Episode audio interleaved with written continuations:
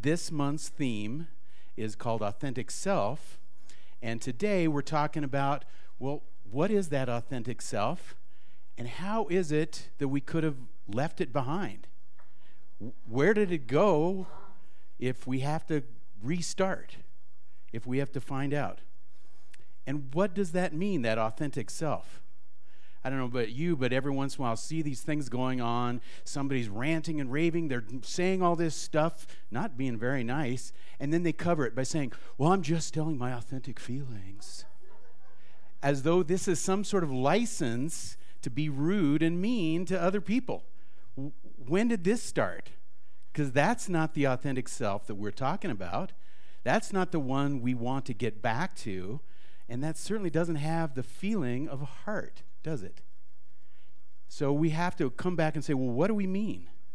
What do we mean by that authentic self? And I use authentic self with the big S, you know, the small s, the little me, and the big S, that higher part of me, that soul part of me, that really wants to express itself.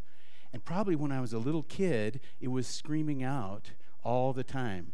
Anyone ever told you that story? You know, you're so full of yourself. Well, who else am I supposed to be full of? Right? And as a little kid, that just doesn't make any sense at all. So then you wonder, oh, well, where's myself? What, uh, wh- who, where do I find it?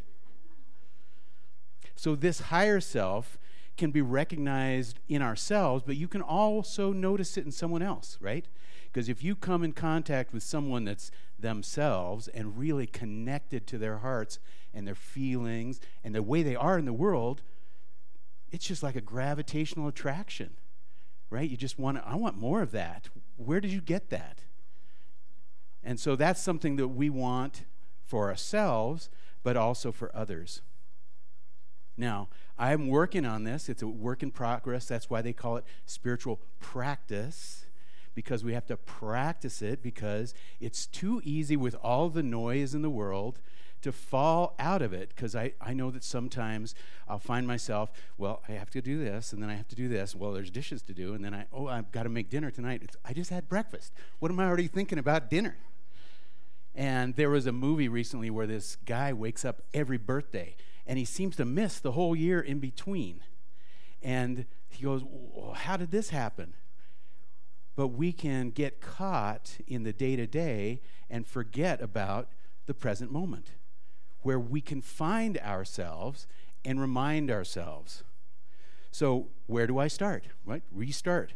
Well, one of the most powerful practices that I've done is this thing called mirror work. And I've got a few of them out there in the audience that uh, we've been handing out. Oh, that Kathleen's got a, a few of these.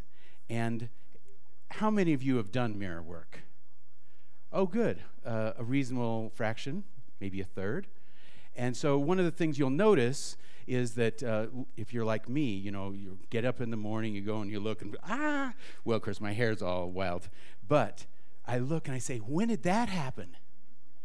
Uh, because if I don't look, which I mostly don't, uh, then I'm, I'm 24. Base 32, for those that you'll like math. Um, but when you look in the mirror, you know, you look and you say, oh, oh, there's some wrinkles, and oh, look, I got something above my eye. Uh, oh, what's this? And you judge. And then you notice, well, I'm not very symmetric. You know, my left side is different than my right. And then when you try and look at yourself, which eye do you look at? Can you look at both of them at the same time? You know, I, it sounds funny, but if you just do it, you realize, whoa, the, that's interesting. And this week, I invite you to try this. And if you're really daring, try it in front of a full length, first clothed, and then with not so much clothing, and see what comes up for you. Write it down. See if maybe some tears might come up, or some judgment or some things that say, hmm, when did this happen? I don't know. But you can learn to love and accept yourself just the way you are. And as you love and accept yourself, warts and all, you know, slightly strange in the mirror, then you can transfer that to other people because then you can say, oh, Abba, by the grace of God, go I. So um, a few years ago, I was working on this, and so I wrote this. Um, I called it the gift um, because it was a gift to me at the time. So I'm going to hand this mirror. I'm done with it. Who would like the mirror? Here we go. So look in the mirror. Who do you see there? Have you fallen in love again with yourself? Perhaps you've been away, given yourself to another. You've dismissed your own gifts while off chasing wealth. You've left your laughter playing with your lost child. You've forgotten the healing in your own smiling approval. Look again in the mirror as you walk in the door. You've worked hard enough for the rest of the world. Will you rest your eyes on this old friend? Will you gaze again with love on the one person that can truly know and stay with you forever? Come. Walk with me to the mirror. Take these vows and forgive the lost time alone. Forgive the lost time alone. Are we ever really alone? No. But we can sure forget about it if we're so busy. We can forget about it because the rest of the world, like the meditation, pre service meditation, the rest of the world wants you to remain in place. Keep doing what you're doing. They've gotten used to it. So I know that there's times when I've not paid enough attention and I've given myself to those repetitive tasks. I've given myself to the rest of the world. And so I've made it a practice, at least daily, to just check in. Hmm, what am I up to? Am I doing the stuff that when I was seven years old said, I'm going to be Am I following my true north? Am I getting caught up? Am I being my authentic self? And if you do it daily, after a while, you recognize yourself, that authentic self. And it is a practice. Now, sometimes the world around me gets used to me being a certain way. I've programmed them to think of me in a certain way. I wear this mask. No, this one. Wax on. But is that doing me any good? If I am wearing something that's not really me? You know, one of my favorite writers, oh, I have so many favorite writers, so I don't know how to even say this, but she went to a David Whyte workshop and she was so inspired that she stayed up all night and wrote this poem. It's called The Invitation by Oriah Mountain Dreamer. How many of you know that one? And she turned it into a great, great little book, which I recommend.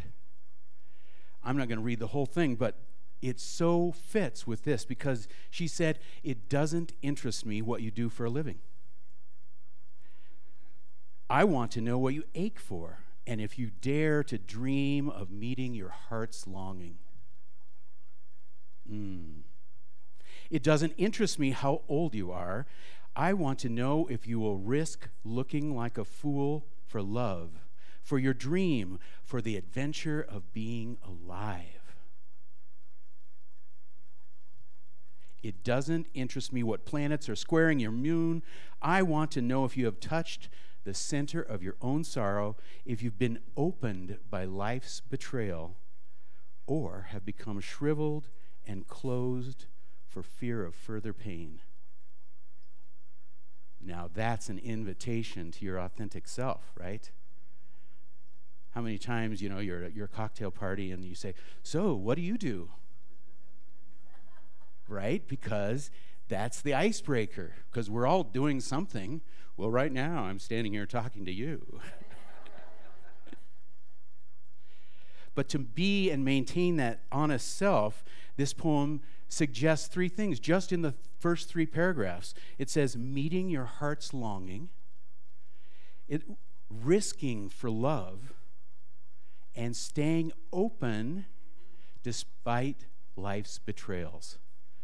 Because none of us write into our day, you know, today I'm going to have something go wrong in my life. No, we don't put that in there because we want our lives to unfold just the way it should. According to whose plan? Our plan, our heart's desire, our longing. So, that song um, that we heard of um, being able to restart, I think, is an important one. Remember last week, if you were here. If not, go online and you can get it at our new Spotify account. You can listen to Reverend Kath's talk from last week. But I'm going to refer to it because she said and showed a number of men and women that from a very early age already knew, oh, that's it. I'm going to become a great musician. Or I'm going to become an ambassador to the world. And I'm thinking, wow, those people they really had something going on. But you know, I think most of us, or speaking for myself, I should say, I sure didn't know at that early age what I was going to do because to me, everything was interesting. It's like, wow, how am I going to decide? There's so much going on. But I do remember one thing when I was in elementary school. My father was a principal at the very school that I went to. I know, a sad story. But I was thought the idea of teaching, the idea of teaching, the idea of teaching was very cool because as a elementary school student, the teacher is sort of like godly. They can do whatever they want. They can say, sit down, do this homework, do this problem. And you did, mostly, or pretended to. And so I thought, maybe that's what I want to do. I want to be a teacher. So I joined the Future Teachers Association, uh, you know, as uh, whatever I was, a fifth grader or something like that. And uh, so I thought, well, I'll try this on, see what it's like. Uh, seems like it's pretty good. Get to stand up, tell people about what you know or don't know. And look, fast forward a few years, I've done a whole bunch of different things, but I'm actually teaching right across the street at the little university here, teaching a subject that I don't think even existed when I was in elementary school. So it's pretty wild to think about the nooks and crannies and the, the, trials and tribulations of life and where they end up. But you know, I still like that thought of being a teacher. And it really comes home when I was out at this conference and this person comes up to me and said, Are you Jon Haass? I said, Yeah, yeah. I said, You know, you changed my life. And I said, No, you don't know me probably, but when I was at the University of Wyoming, you showed me that math was interesting and that I could do it. I went, Wow. Because I was a junior in college teaching a class to the freshmen and I loved math at the time. I still love math, it's a great thing. Uh, but many people get turned off by it because their elementary school teachers were turned off by it, but they had to teach it. Uh, there's this thing, uh, remember, uglification, derision. Uh, do you know where that's from? Alice in Wonderland.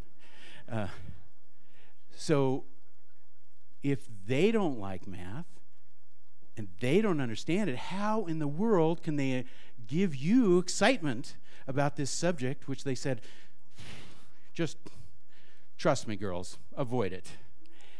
And unfortunately, uh, because the way our system works and we are underpaid teachers, many of them are not prepared to teach the subjects that they're meant to represent. So when I'm teaching, the thing that really excites me is when a student, I can see they finally got it. Because in their eyes, they go, they open up their eyes. It's like that light bulb going off, right? Oh, I get it now. But today we get to try things. You don't have to just sit there and write. You can actually try things, uh, at least in my class, on the computer itself and be able to try different things and, and break things and then fix them. And so they finally get it because if you do things enough, then it becomes something that you own, something that you can understand and feel. And that's a big payoff. But guess what? You don't have to be in a classroom to be a teacher. Hooray, we all get to be teachers. Because the best teaching that I get is from my students back to me. So I am the student of them as they're learning it because sometimes I forget that I know something and then they'll look at me sideways when I say something and I'll realize, oh, I just used a word that I have not defined. Uh, maybe they've never heard it before and then it forces me to dig deep and find another way to express it so that they can connect with it. Well, so what am I doing? I'm connecting myself with their self. And then you get this whole little molecular thing happening uh, two uh, objects connecting. So, you know, you think, oh, well, he started and he thought about being a teacher way long ago. But I didn't always know the next step because I've been a lot of different things along the way. I was a cowboy for a while at the 7L Ranch. I didn't like it, I didn't stick with it.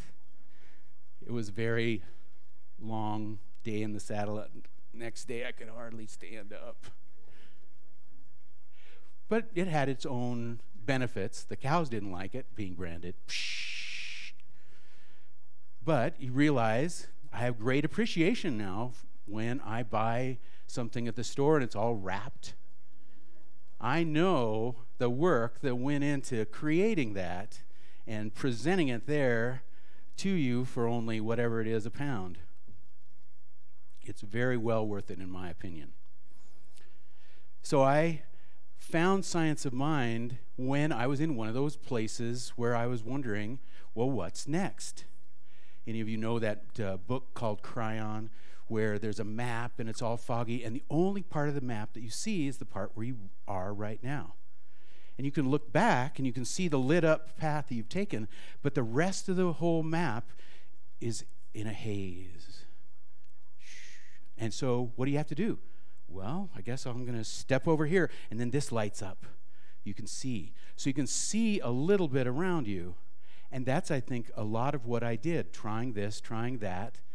And so at the time, I studied a lot of teachers, and I decided, oh, I'm going to be a coach, uh, a life coach. So I did coactive training. Then I said, well, this is pretty fun. So I'm going to do the leadership training. I had no idea what I was going to do with this. Uh, but coaching another person is like teaching is a lot of fun. But then it turns out you have to find clients. And then if you want to make money out of it, you have to have to charge them for your services. So, which means you have to do marketing, and then you have to go out and you have to reach people, and then you have to do accounting. It's a business, right? Well, if I'm going to do a business, I'm going to do one that's bigger than that because it w- relied only on my hours. I could only get paid for the number of hours that I could put in. You can't multiply me's. Well, I wish I could, but I can't. So there's only so much time I was just reading, someone said, well, they're 88 years old, so that means it's about 22,000 weeks. 22,000 weeks. A week is precious. I was going to bring um, a bunch of dollar bills and stack them up to show you how much 20,000 is. But it's a finite little stack. We know what a stack of 100 is, right? So 100 hundreds is 10,000. So 200 hundreds. So we need to take real use of our days that add up to weeks, that add up to months and years. So, how do we do that? Well, right now, you can imagine somebody saying, Yeah, I can't do that. I'm not fill in the blank enough. Who's got a I'm not enough? I'm not young enough. I can't do that because I'm I'm old now. Oh, I can't do that. I'm not tall enough. Uh, I'm not, I can't do that. I'm not short enough. No, I can't do that. I'm not wealthy enough. I'm not enough. Who told you you weren't enough? We just heard in that song, how could anyone ever tell you you are less than beautiful? So, as we think about that, we have that enough story holding us back. And does that hold us apart from that authentic self? It can, right? Because if we tell ourselves we can't do something, then our authentic self goes, Oh, I'm going to quit knocking on the door. I'm just not going to do it because it's no fun. There was a great poem by Rumi it says, I have stood on the lip of insanity. I have stood on the lip of insanity, knocking on the door, only to discover it opens in. Into the soul, into the part of me that already knows the answers, into the part of me that if I just tap into, then it will help me. Does it have the answer written down on a little tablet? No.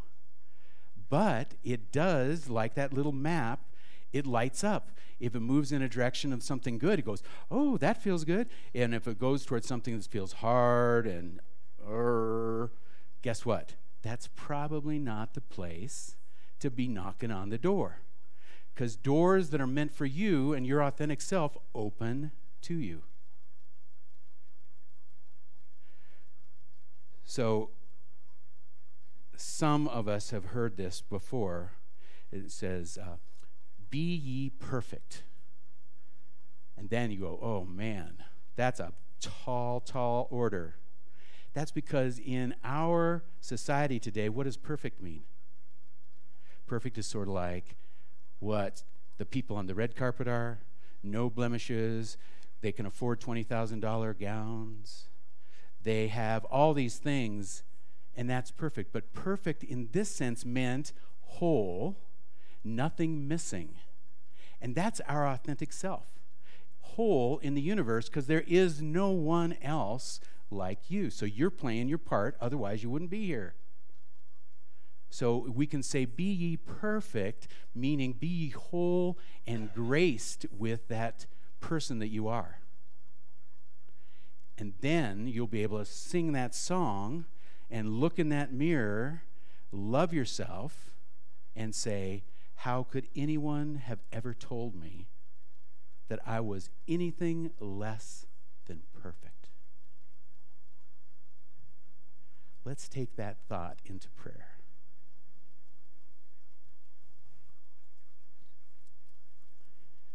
I say this in the first person, so accept the part that's for you. I know